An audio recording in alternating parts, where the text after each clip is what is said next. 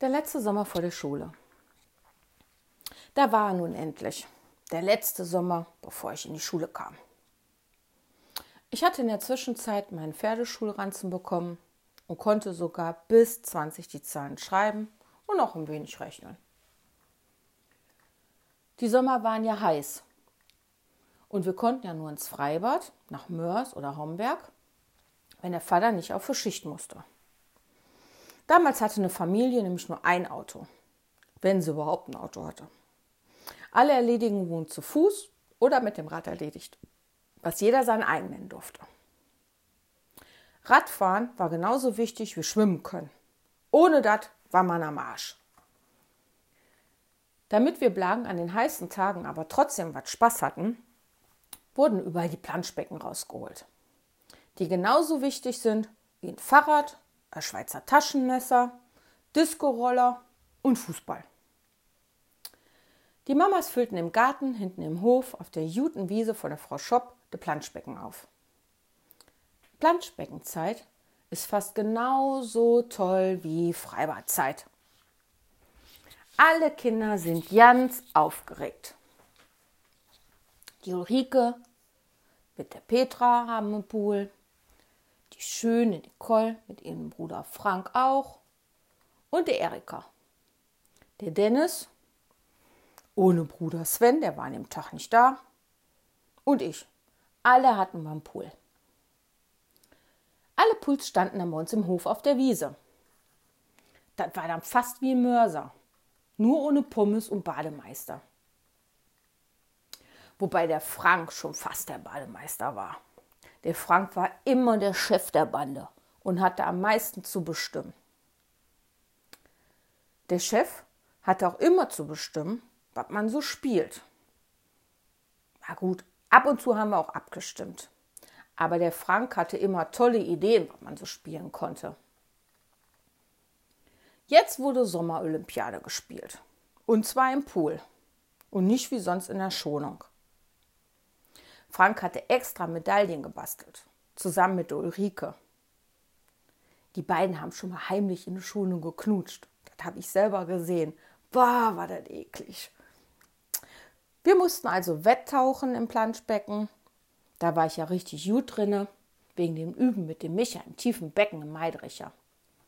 Wettspritzen, wie weit man Bombe machen konnte. Wettdrehen und auf den Popo in der Mitte. Aber boah, da ist mir schon ganz schön doll schlecht geworden. So in meinem Kopf, da hat sich schon alles gedreht. Nochmal wegdrehen. Alles so schöne Sachen. Zwischendurch gab es immer Proviant von den Mamas. Und dazu die Limo, die wir immer teilten. Ich mochte am liebsten Zitronenlimo. Wie das Zitroneneis von der Eismann, wenn er in die Straße kam mit dem Wagen und so schön bimmelte wie der Schrotti.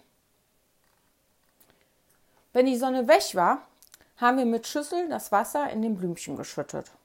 Und die Mamas haben die Pools zum Trocknen über die Wäscheleinpöller gelegt. In der Zwischenzeit war mein Papa auch schon von der Schicht wieder da und hatte sich aus Jux auch mal in den Pool gesetzt. Bei der Olympiade durfte der aber nicht mitmachen. Das wäre ja unfair gewesen weil der ja viel weitere Arschbomben hätte machen können als wir. Da musste der Papa raus und hat uns alle nochmal mit dem Gartenschlag ordentlich abgespritzt. Uh, das war kalt. Ich hatte auch eine Medaille bekommen. In Tauchen. Da war ich ganz stolz drauf. In der Disziplin Kopfdrehen hatte sich das Kopfdrehen doch nicht gelohnt. Da war der Frank viel besser drin. Der Dennis mit der Willi-Stimme ging aber leer aus.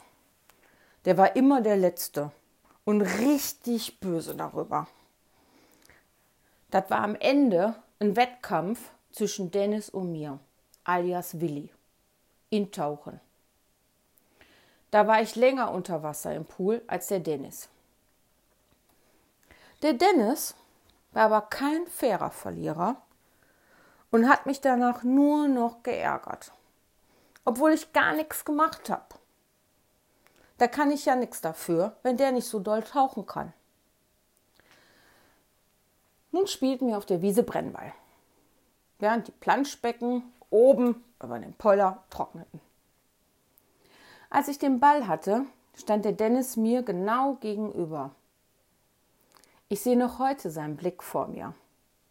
Und dann hob ich den Arm und peng, abgeschossen. Raus war er. Das war wohl das, was der Hast beim Dennis zum Überlaufen gebracht hatte. Was ich aber in dem Moment noch nicht wusste.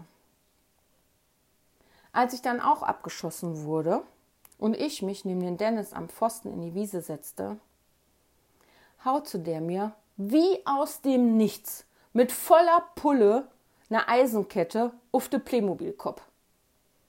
So eine Kette, wie die früher unter der Wohnzimmerdecke hing, damit man das olle Kabel von der Lampe nicht sieht. Das ging alles so schnell und ich wusste ja nicht, dass der mich damit hauen würde. Wir hatten nämlich eine eiserne Regel in der Bande. Gehauen. Gehauen wird nur die Bande von der Baracken. Untereinander darf nicht gepetzt und nicht gehauen werden. Ja, da lag ich nun auf der Wiese und hielt mir den Kopf. Da tat so weh. Da tat so weh wie der Arsch auf Kirmes, nur auf der Kopf. Und der blöde Dennis lachte ganz laut.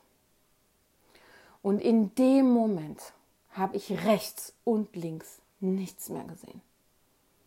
Ich sprang nur noch auf, schrie lautlos und da rannte der Dennis schon weg. Über den Hof, hin und her, wie ein Kanickel auf der Flucht. Und zuerst hat der gelacht. Aber als der sah, dass ich kam, weil ich ja mit dem Micha nicht nur tauchen übte, sondern auch mit seiner Bande, wie man schnell rennt, da lachte der nicht mehr so laut mit dem Edgy Betschi. Ich war wirklich schnell. Dann hatte ich den am T-Shirt zu fassen bekommen, zog den zu Boden und packte den mit der anderen Hand in seine blonden Haare, riss den über den ganzen Hof hin und her. Der heulte und schrie. Von Edgy Batch war da nichts mehr zu hören. Den sein Vater stand da auch, da ganz hinten an der Ecke vor dem Hof und hielt Quetschke mit Herrn Schuppe. Als ich den blöden Dennis an den Haaren auch da vorbei geschliffen hatte und der Dennis nach seinem Vater rief, sagte der Vater nur, ja, bist du selber schuld. Damit war das für seinen Vater erledigt. Ich zehrte den nun wütend, wie ich war, mit Sterne vor den Augen Richtung Garagenhof vorbei an unserem Balkon, auf dem die Mama und Papa standen. Die haben ja auch das ganze Geschrei gehört. Also, ich den Dennis nun wütend weitergezogen. Da rief der noch schreiend, dass man ihm nur helfen soll. Was die anderen Kinder mit dem Schulterzucken ignorierten. Guckte ich zu meinen Eltern hoch auf den Balkon stand meine Mama da mit einem breiten Lächeln und verschränkten Arm vor der Brust. Mein Vater stand da auch in der Balkontüre, lächelte genauso wie Mama und machte noch so den Arm hoch, als ob der auch eine Medaille gewonnen hätte. Den Daumen noch dabei hoch in die Luft. Als wir am Schotterweg vor den Garagen angekommen sind, habe ich den Dennis losgelassen. Kaum hatte ich meine kleine Faust aus seine Haare gezogen, rannte er schon laut schreiend los. Dat ich dat bereue! Über den Schotterplatz rief er rüber, an den Müllton vorbei, links rum um das Haus Richtung Haustüre. Ich bin dann wieder auf die Wiese gegangen, setzte mich zu den anderen Kindern.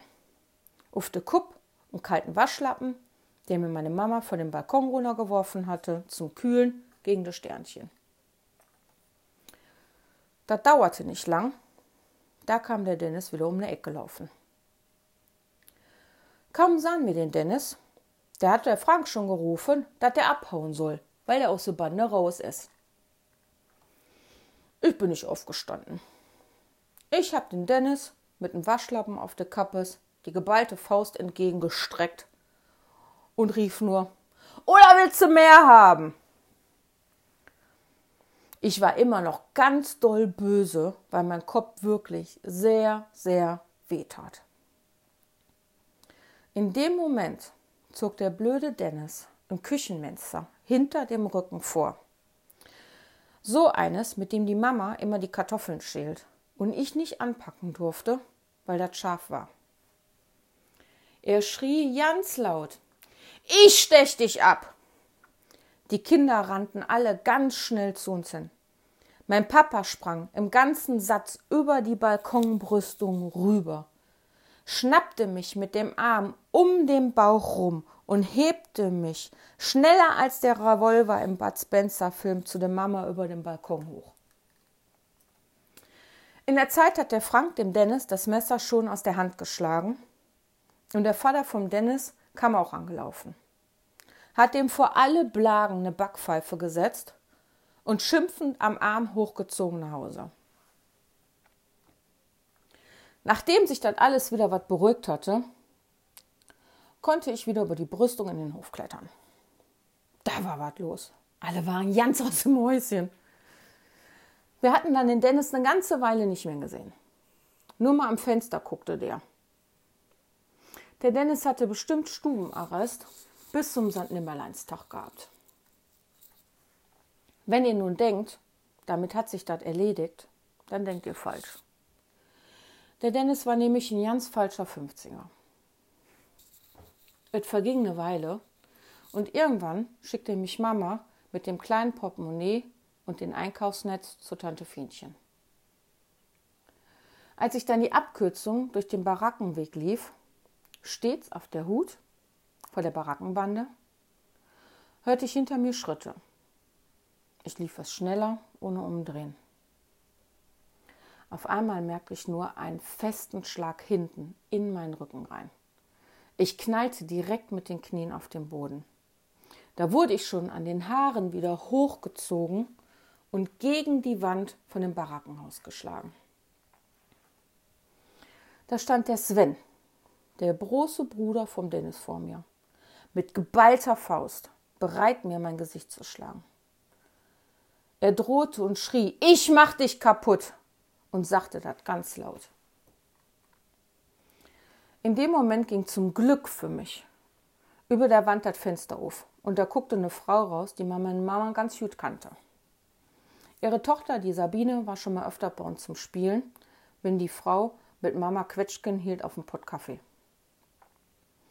Als die sah, was da so vor deren Fenster los war, nämlich dass der große Sven mich mit der Faust schlagen wollte. Da war aber Alarm und der Sven ließ mich los, drohte mir aber weiter, da er mich kriegt. Die Mutter von der Sabine kam da direkt raus und brachte mich zu meiner Mama. Sicher war sicher. Nicht, dass der um der Eck noch mich auflauerte. Ich habe dann alles meiner Mama gesagt obwohl ich keine Petze war. Aber da hatte ich wirklich Angst. Es verging nicht viel Zeit, da klingelte das an der Türe. Und es stand der Micha bei uns in der Haustür. Was ich zu der Zeit nicht wusste, war, dass die Mama die andere Oma von dem Micha angerufen hat, wo der Micha gerade war und der alles erzählte, was passiert ist. Worauf die Oma von dem Micha das wiederum alles dem Micha gesagt hat. Und der schneller als der Eisenbahn bei uns auf der Matte stand. Denn seine Kleine, die hat kein großer anzupacken. Da passt der Micha schon auf. Da stand nun der Micha, schaute mich mit seinen braunen Augen an und guckte ganz böse. So sauer. Der nahm mich nun bei den Schultern und sagte, Jetzt erzähl mir mal alles, was hier los war. Ich erzählte dem Micha alles. Von der Planschbecken-Olympiade mit der Eisenkette auf der Kupp, wie ich mich gewehrt habe, bis hin zum Küchenmesser. Und die Sache mit dem Sven. Micha hörte sich alles an. und sagte, alles klar, Kleine, jetzt puss mal auf. Morgen früh verstecken wir uns bei den Baracken. Und da werden wir mal sehen, wer dir da noch mal was tut. Gesagt, getan. Am anderen Morgen holte Micha mich ab und wir versteckten uns am Nebeneingang der Baracken. Und da kam er, der Sven.